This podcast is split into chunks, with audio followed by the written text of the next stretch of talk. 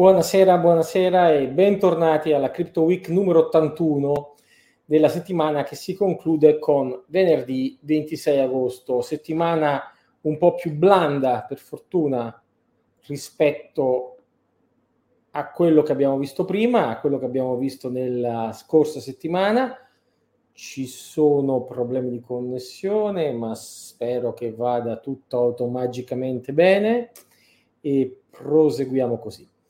Uh, dicevo, settimana un po' più tranquilla, ma neanche poi tanto. C'è ancora, ormai chi ci segue lo sa benissimo, un grandissimo dibattito e attenzione a riguardo di Ethereum Merge, cioè del passaggio di Ethereum da Proof of Work, la eh, modalità di finalizzare i blocchi che consuma energia, Proof of Stake, che non consuma energia. Si chiama merge proprio perché l'algoritmo di consenso proof of stake che vive su una catena chiamata beacon chain verrebbe immesso, innestato, trapiantato all'interno di Ethereum, eh, soppiantando quindi il vecchio protocollo di consenso, cambiando il consensus layer e mantenendo però la storia transazionale come in passato e quindi usando lo stesso execution layer.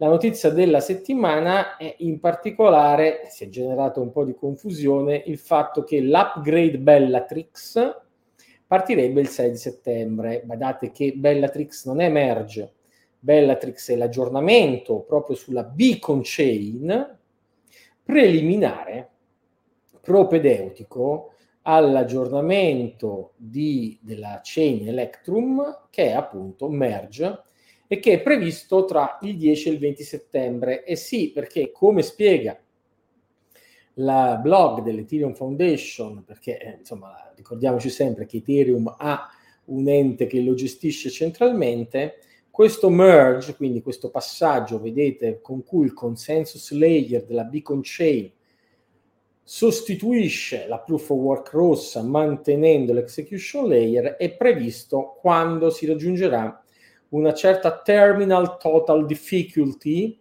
sulla blockchain di, Bitcoin, di Ethereum, scusate, quindi in particolare quando si raggiungerà una certa difficoltà di proof of work.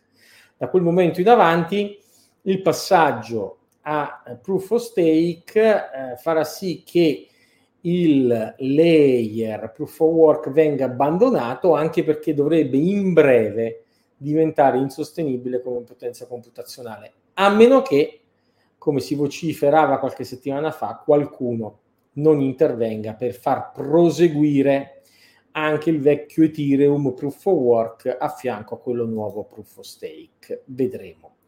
La cosa interessante è che più si avvicina eh, la data del passaggio, paradossalmente minore è il numero di Ether che settimanalmente vengono messi in staking sulla Beacon Chain. Mettere Ether in staking sulla Beacon Chain vuol dire averli pronti per questo passaggio dopo merge, ma non averli disponibili oggi, da qui a merge, sulla blockchain di Ethereum. E quindi una scommessa molto importante, una scommessa che fa, o meglio che ha fatto in passato, chi crede che eh, il merge accadrà e accadrà con successo.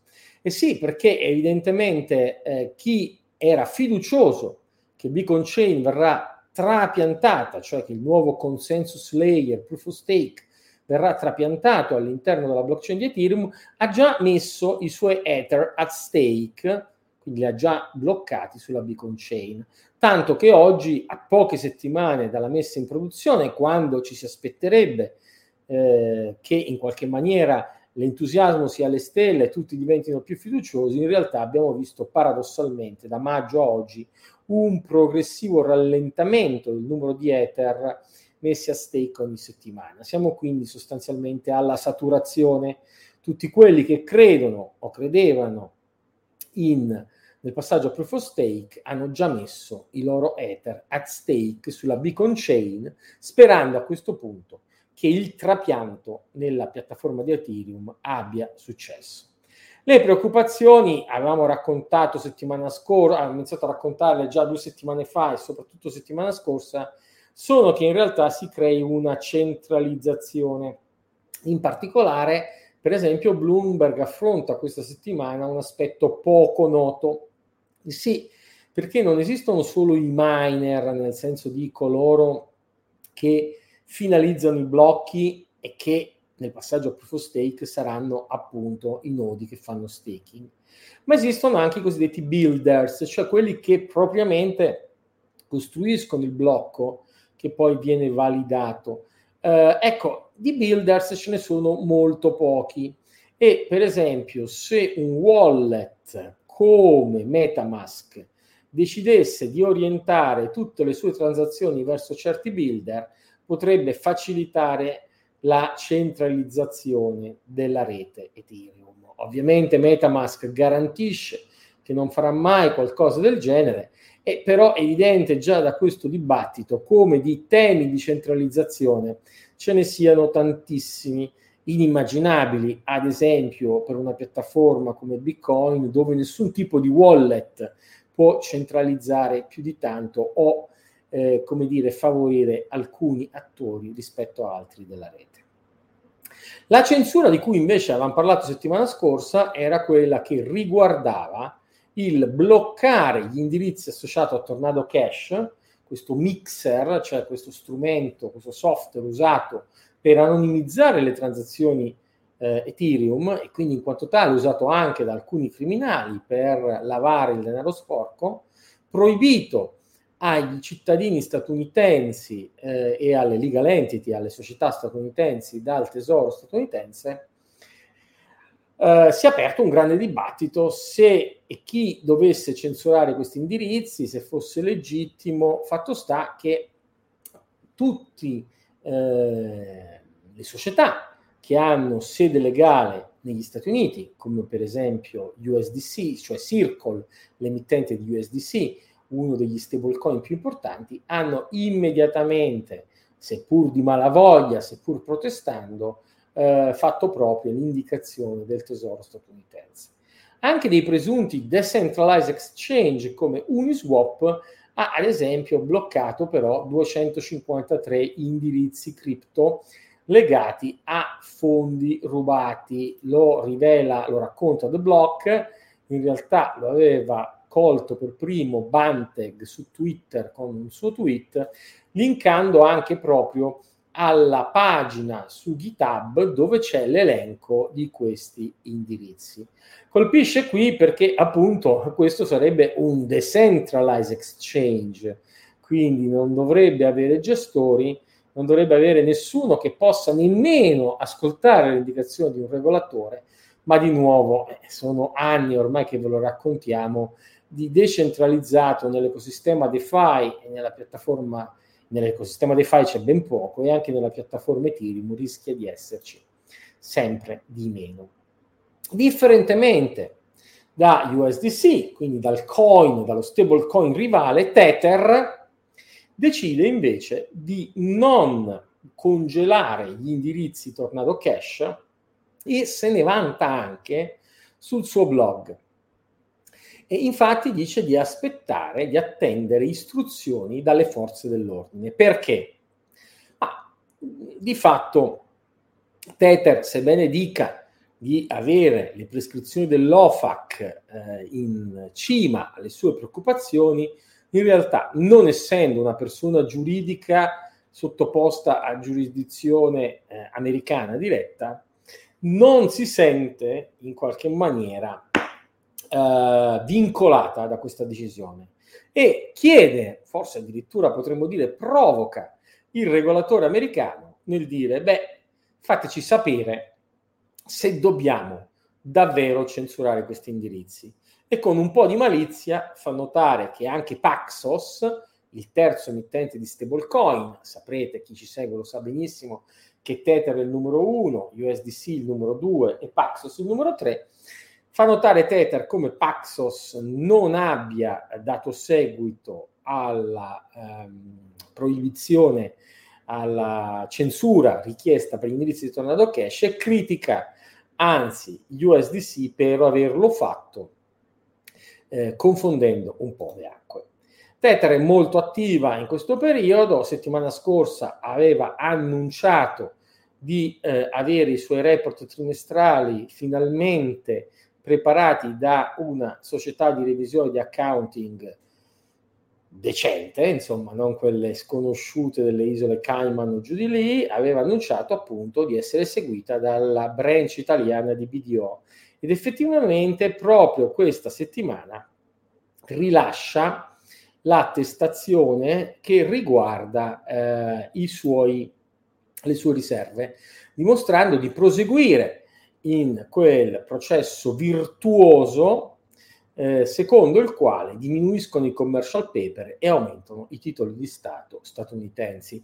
C'è una qualche ironia che i protagonisti del mondo cripto per decine, anzi per centinaia di miliardi di dollari, 60 o giù di lì, 66 se non vado errato su Tether e eh, una cinquantina su USDC, finanzino in realtà il tesoro degli Stati Uniti, ma così è sempre quando si adotta il dollaro statunitense come riferimento e come bene rifugio.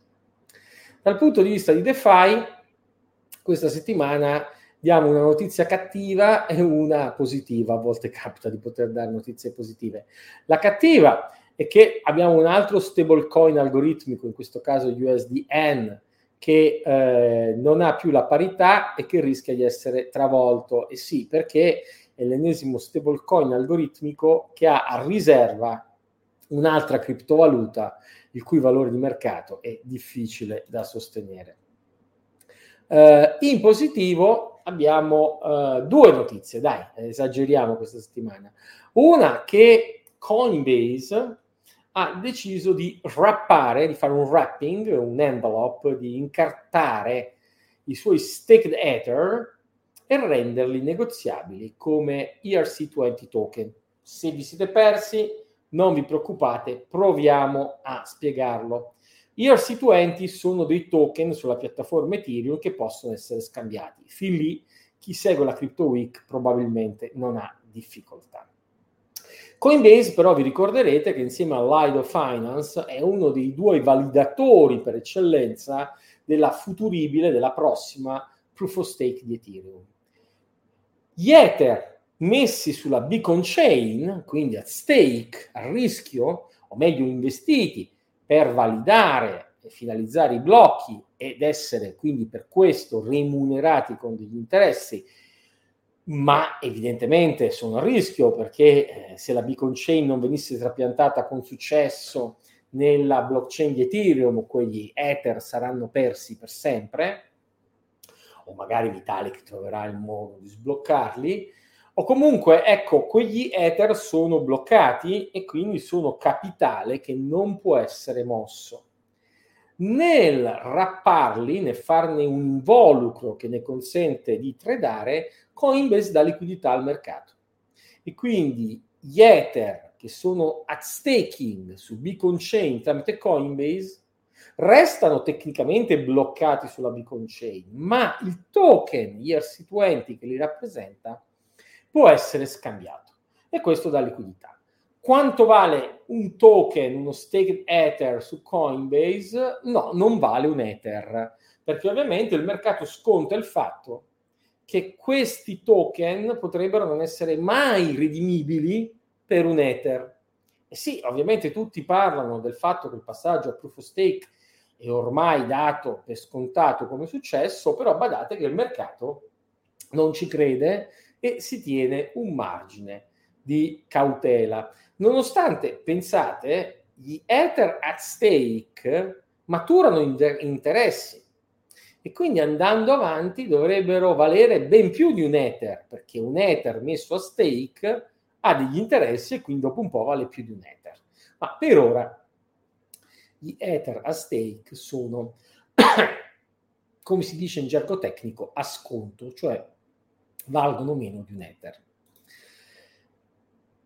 L'altra notizia positiva, un po' curiosa, è di un attacco hackers al Rainbow Bridge, uno di quei bridge cross blockchain, no? che permettono proprio a questi token negli ERC20 di muoversi da una piattaforma all'altra e badate, Coinbase dice non spostateli su nessun'altra piattaforma oltre Ethereum se volete che noi ne garantiamo, ne, ne, ne garantiamo la redimibilità. Bene, dicevo, uno di questi bridge è preso d'attacco in passato abbiamo visto tanti bridge collassare. In questo caso, invece, il Rainbow Bridge resiste. Un sistema di monitoraggio messo in piedi dai suoi sviluppatori allerta di questo attacco. In solo 31 secondi vengono prese delle contromisure e insomma, in questo caso è l'attaccante a rimetterci le piume, in particolare 5 Ether. Fa piacere, anzi, poter dare ogni tanto una notizia così aneddotica, ma insomma per dire che non sempre gli hacker hanno buon gioco.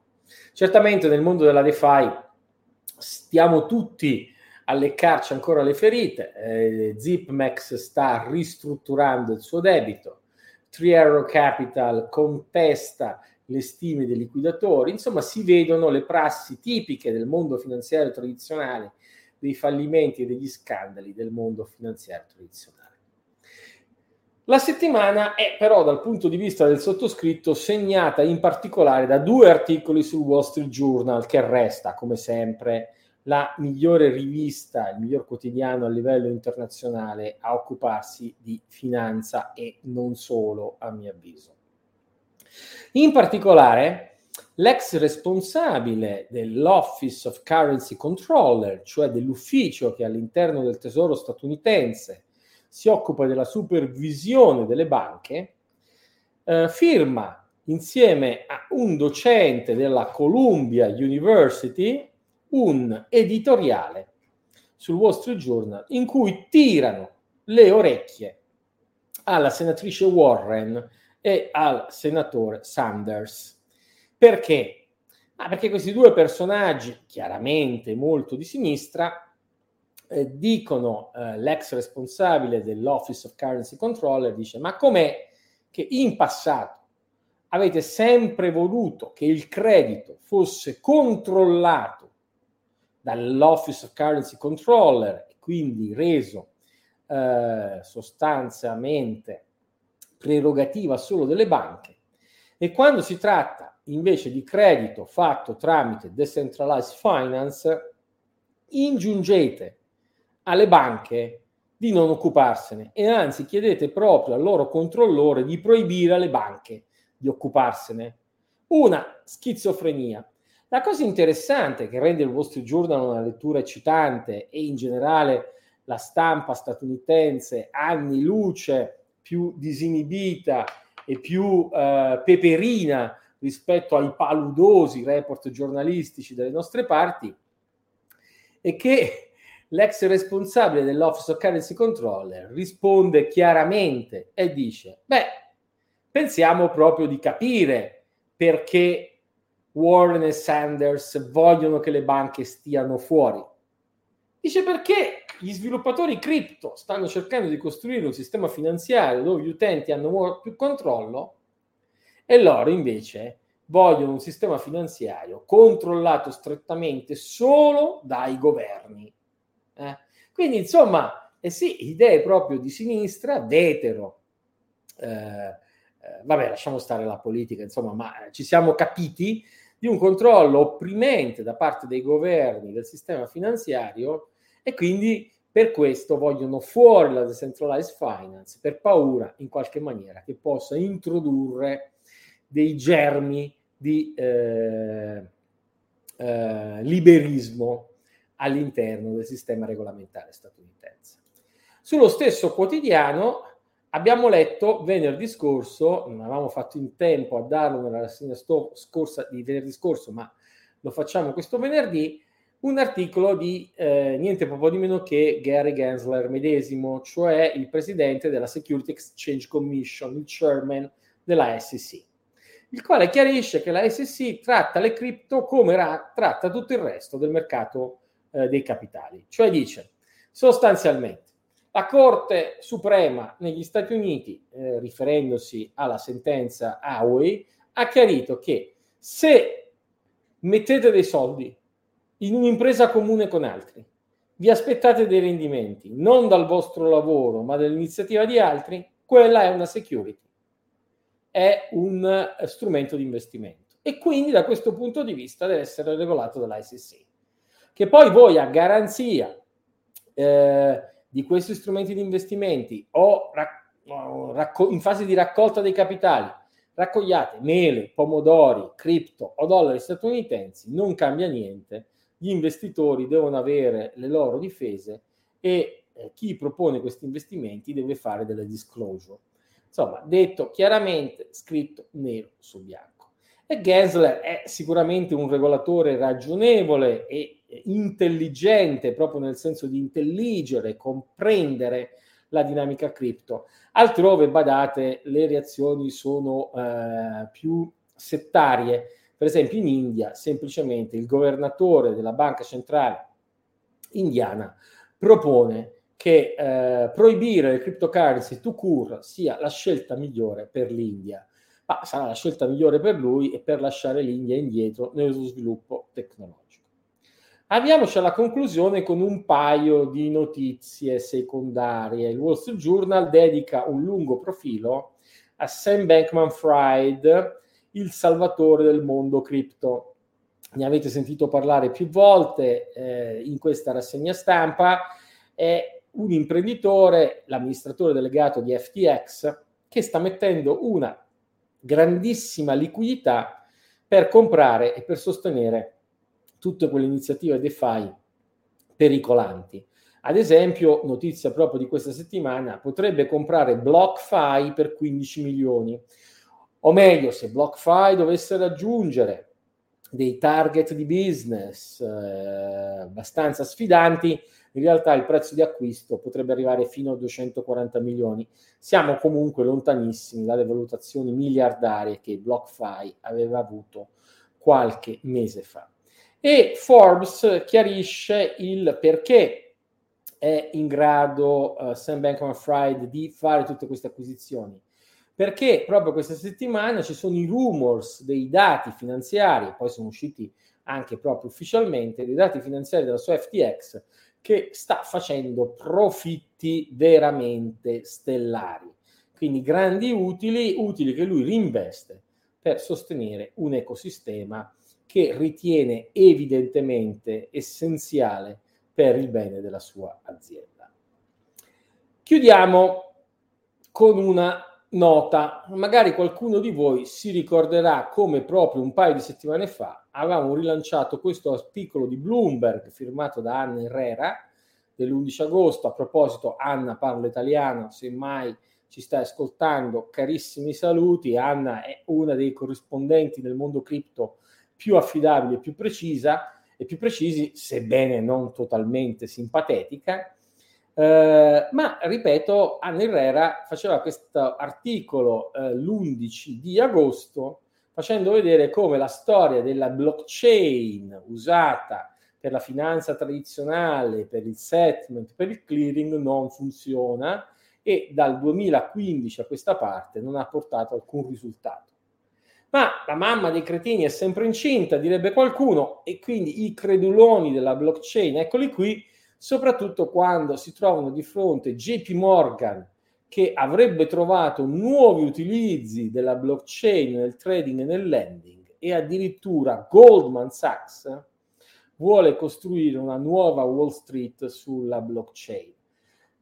Nella pagina dedicata alla nostra rassegna stampa trovate gli articoli eh, linkati, eh, sia quello che riguarda JP Morgan che quello che riguarda Goldman Sachs, ma andatevi di nuovo, lo rilinkiamo, a leggere l'articolo di Bloomberg di Anna Herrera perché queste robe sono assolutamente implausibili.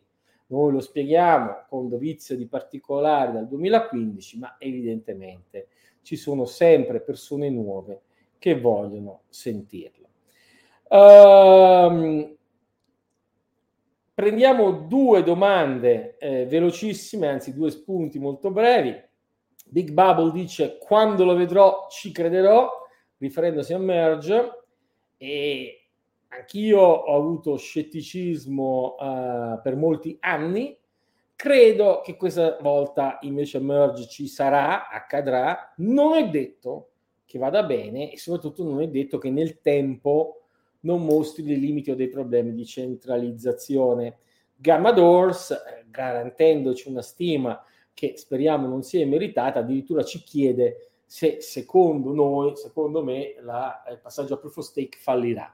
No, non credo che fallirà il merge di per sé tecnicamente, credo che potrebbe essere problematico il proseguimento nel tempo di sostenibilità per una serie di questioni che chi ci segue eh, dovrebbe aver familiarizzato. Miner extractable value, il problema dei builders, il problema della censurabilità dei validatori e vedremo quant'altro. In ogni caso, ricordiamo, come spiega anche il sito dell'Ethereum Foundation, che il passaggio a proof of stake non rende la piattaforma Ethereum più efficiente, non riduce eh, le gas fee, ma semplicemente la rende più ecologicamente sostenibile. Risultato importante, risultato chiaramente che strizza l'occhio a un certo marketing, ma va bene così.